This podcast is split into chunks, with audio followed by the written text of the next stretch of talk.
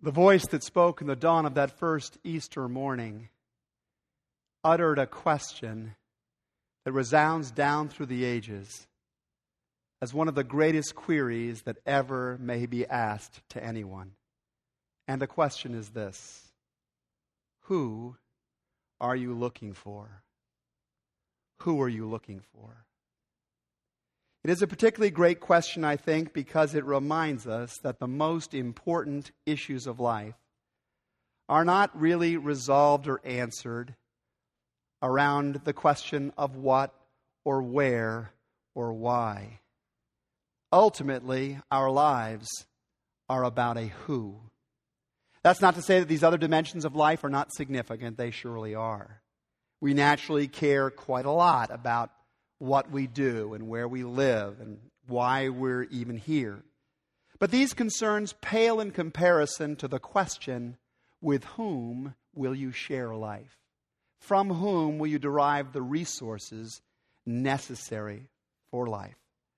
From the school playground to the marketplace, from quantum physics to the halls of Congress, we are constantly reminded that life is ultimately, for good or for ill, about relationships.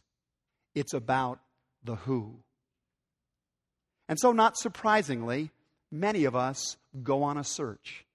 We begin this hunt early on in life, even before our eyes are fully opened in that hospital room. We're looking for someone who loves us, someone who cares enough to express love. And the only way that we know how to recognize it at that point, and that is by providing us with simple, basic human nurture, touch, milk. Over time, we learn to look for higher forms of love as well. For somebody who will accept us even when we're very dirty for someone who will be there when we come home, for someone who will pick us up when we fall down, who will listen to our heart and our hopes, and who will share theirs with us as well.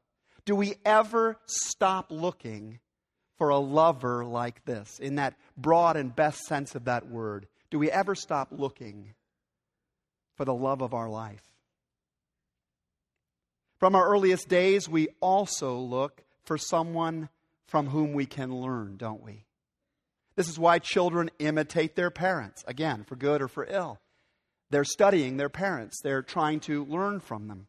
It's why teens look to upperclassmen and to coaches. It's why young adults attach themselves to celebrated figures or to people who seem to be a little further along the path of success in life.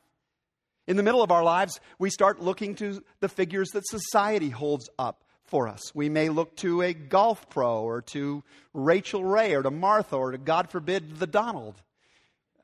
Maybe to Oprah or to some much less known mentor who can show us how to live the effective life, the significant life, the successful life.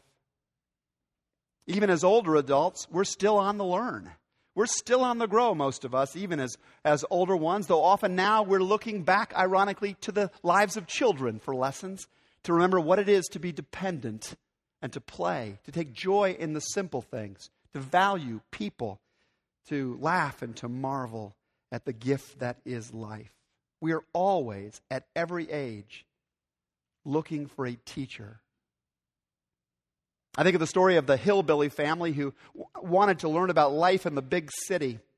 And so, checking into a ritzy hotel, they stood there in amazement before this uh, very shiny, glitzy uh, bank of of doors having never seen an elevator before, and just then an old lady hobbles up. She presses the button and then she walks inside, and the doors of the elevator slide closed. And a few moments later, the hillbilly family hears this sweet sounding bing, and the doors open, and out walks this absolutely fabulous, sexy young woman in spike heels. And the hillbilly dad is just transfixed fixed. And he starts slapping the arm of his son. He says, Jethro, go get your mother.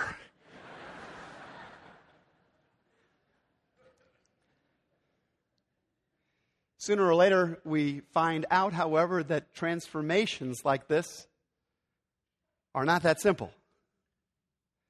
Especially those changes that we know we need deep beneath the skin. And so, in a very real way, we start looking for someone who has power to help us or to help the people we think need this to really change. Maybe Dr. Phil can help us with our love life, we may think, or Tony Robbins or one of the great business experts will jumpstart my career. Perhaps the next political candidate will bring the changes that are really needed in government.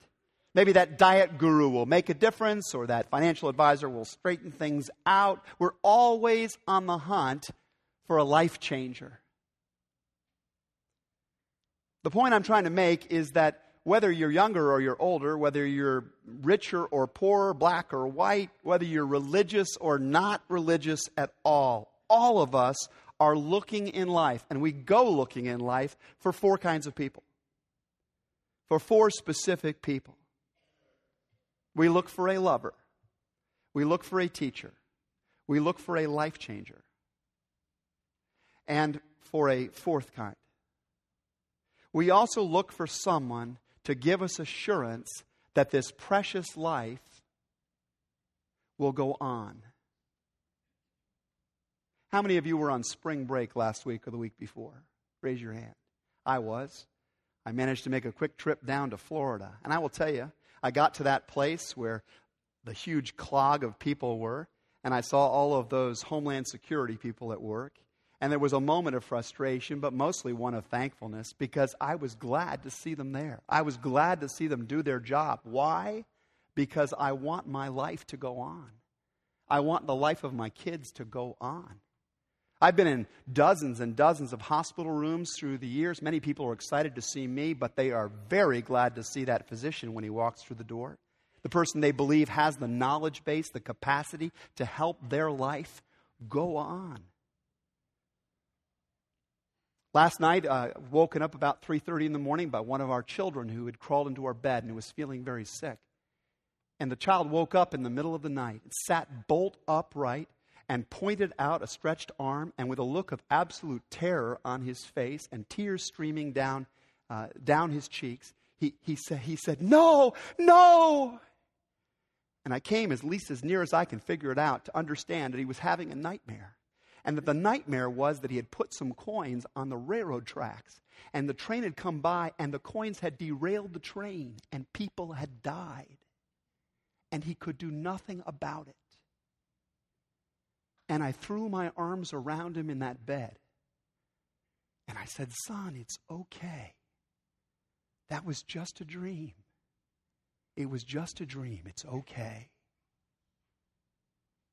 All of us, I think, all of us hunger at some deep level to know that the consequences of our sin and our mortality do not have the last word, that there's a greater a greater reality beyond the nightmare that life sometimes becomes. We want to feel those arms wrapping around us, letting us know it's going to be okay. All of us long for a deliverer.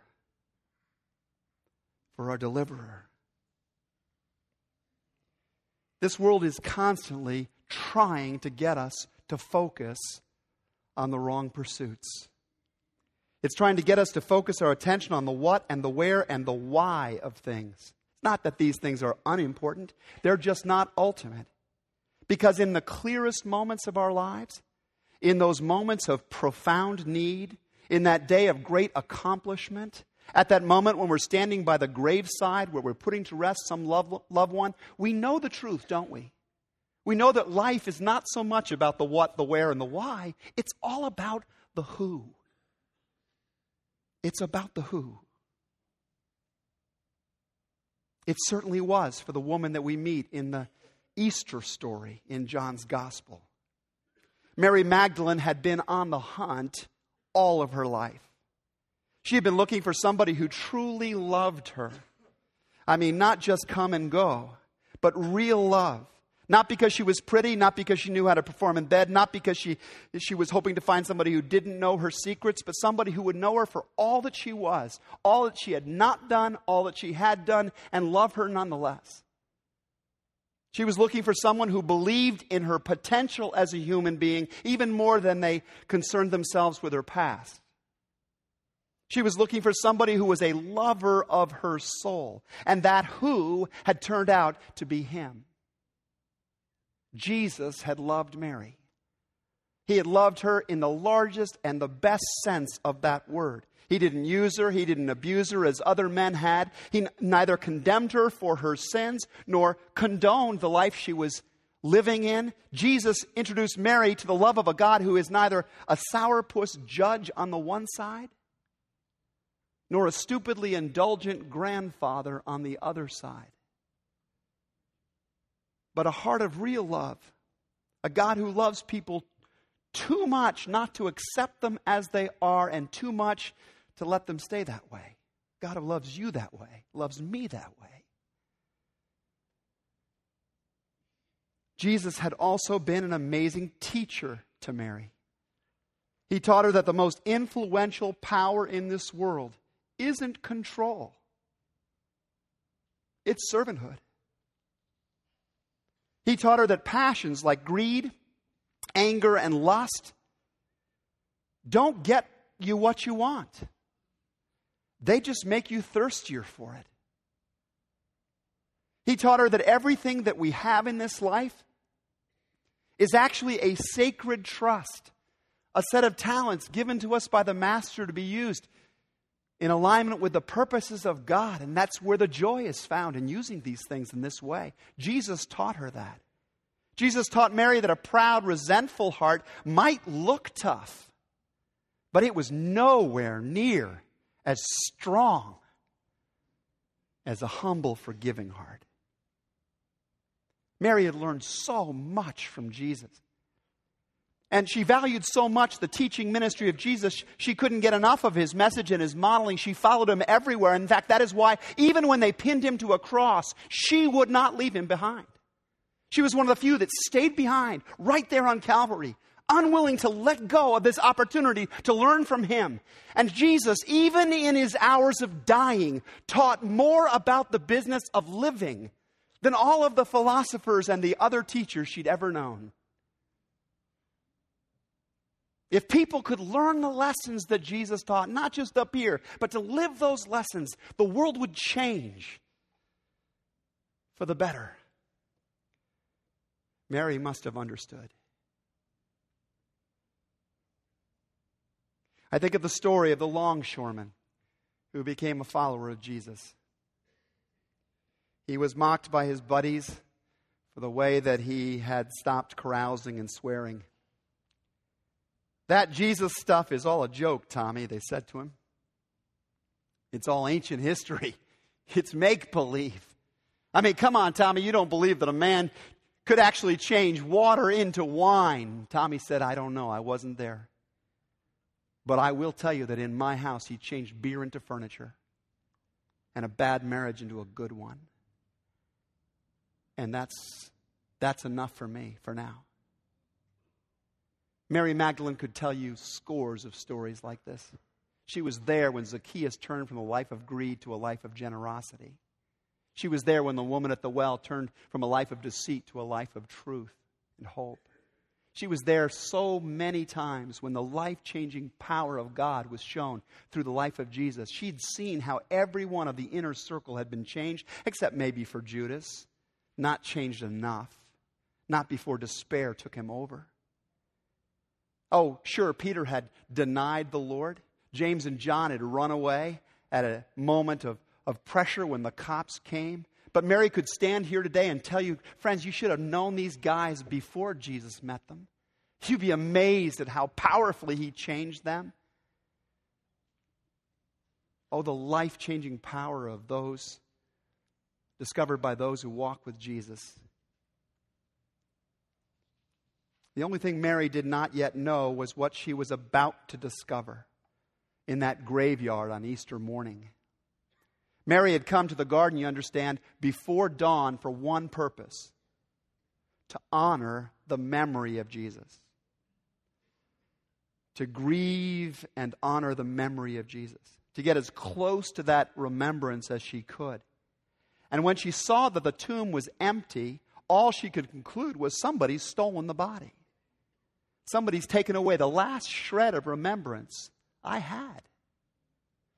the last remnant of him gone forever, was too much for her. It sent her into paroxysms, racking sobs of uncontrollable, inconsolable grief, the Bible suggests. And turning away from the entrance, she couldn't even bear to see the empty place any longer. She saw in the shadows the figure of a man that she just naturally took to be the graveyard gardener until he spoke, until the voice asked, Who is it you are looking for? And the passionate intensity with which Mary answers this question makes it clear that she feels she has lost forever the great love, the great teacher, the great life changing power of her existence. And yet she still hopes there might be some way to get something of it back. And then the voice calls her by name. Mary, he says, Mary. He speaks it with all the feeling of somebody who truly loves your soul, who truly longs to be your teacher, who truly aches to be the life changing power of your existence so we can alter it for the good. Mary, he says, insert your name there.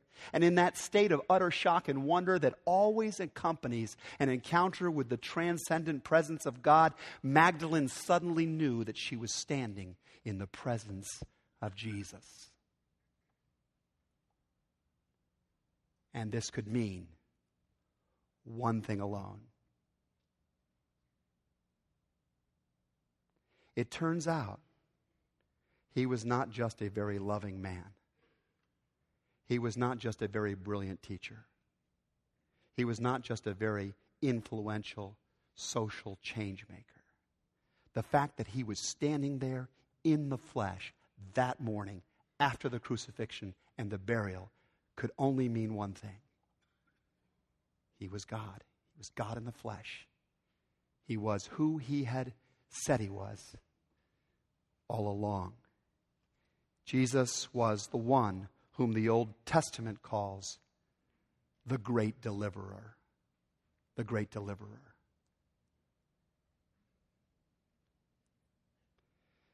Beloved, what I'm trying to suggest this morning is that at Easter time, Jesus takes off those relativizing wrappings with which our culture and our tradition have traditionally clothed him. Many today will recognize Jesus as a loving man, a brilliant teacher, an important change maker. But the Jesus that meets Mary in that garden today shows himself someone much, much more. Taking off the robes of humanity, he shows the divinity of God. He shows us that He is the great life at the root of all life. He shows us that He is the rising grace that sin cannot overcome, that evil cannot conquer, that death cannot contain. Jesus demonstrates that his enemies can't destroy him, the thoughtless crowd cannot bury him, and even his fickle followers cannot elude him for very long. Jesus comes to us as he came to Mary. He comes to us this Easter very much as he came to Mary, revealing himself as that perfect love, that absolute truth, that life changing power, that sin and death defying God of deliverance, that each of us and this whole world wrapped up in the nightmare issues of our time needs now more than ever before. And so here is what I want to ask you as we conclude this morning. What if? What if all of those longings that you and I have had since we were children, for a love that would never ever leave us, that would be there in the middle of the night when we needed Him, what if that was simply preparing us to enter into the arms of a perfect love? What if it turned out that there were actually absolute truths that governed human relationships and the development of society and culture that were every bit as reliable as the laws of physics and chemistry are in their spheres? And what if there were someone who could actually teach those truths to us? What if there were a power that could actually change character? From the inside out, where mere human willpower and behavior modification have always failed? What if it was so real that we could actually overcome our addictions and resolve our partisan conflicts and start crafting solutions to the great struggles and problems of our age? And what if it just took recognizing Him to have assurance that your life would go on beyond the grave? What if all it really took was recognizing you're not going to save yourself? And so you confess your sins. And you reach out and you say, Abba, I can't do it on my own. I'll never be good enough. I know that. And you put your hands into the hands of this great deliverer. What if that's all it took? to be assured that your life goes on. Would you want to miss this? I mean, if this were if this were true, because Easter tells us it is true, would you want to miss it? I don't. I won't. By God's grace, I won't miss this. I want to go on an adventure. I want to keep walking with this risen Lord. Life is not finally about what, where, or why. Don't get stuck there. Don't get hung up with those questions. Life is ultimately about the who. Who are you looking for? Who are you looking for? Who's going to give you the love, truth, power, and deliverance all of us need? And as you're pondering that question, may it be my great joy to proclaim to you this Easter morning with every bit much as much hope and care as this news was proclaimed to Mary. This is the good news. The ultimate who is looking for you. He's come here to find you. Please pray with me.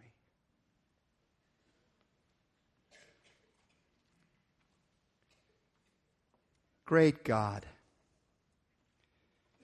Lord of life. Four things we ask. Fill us with your love that never fails. Teach us your truth that sets us free.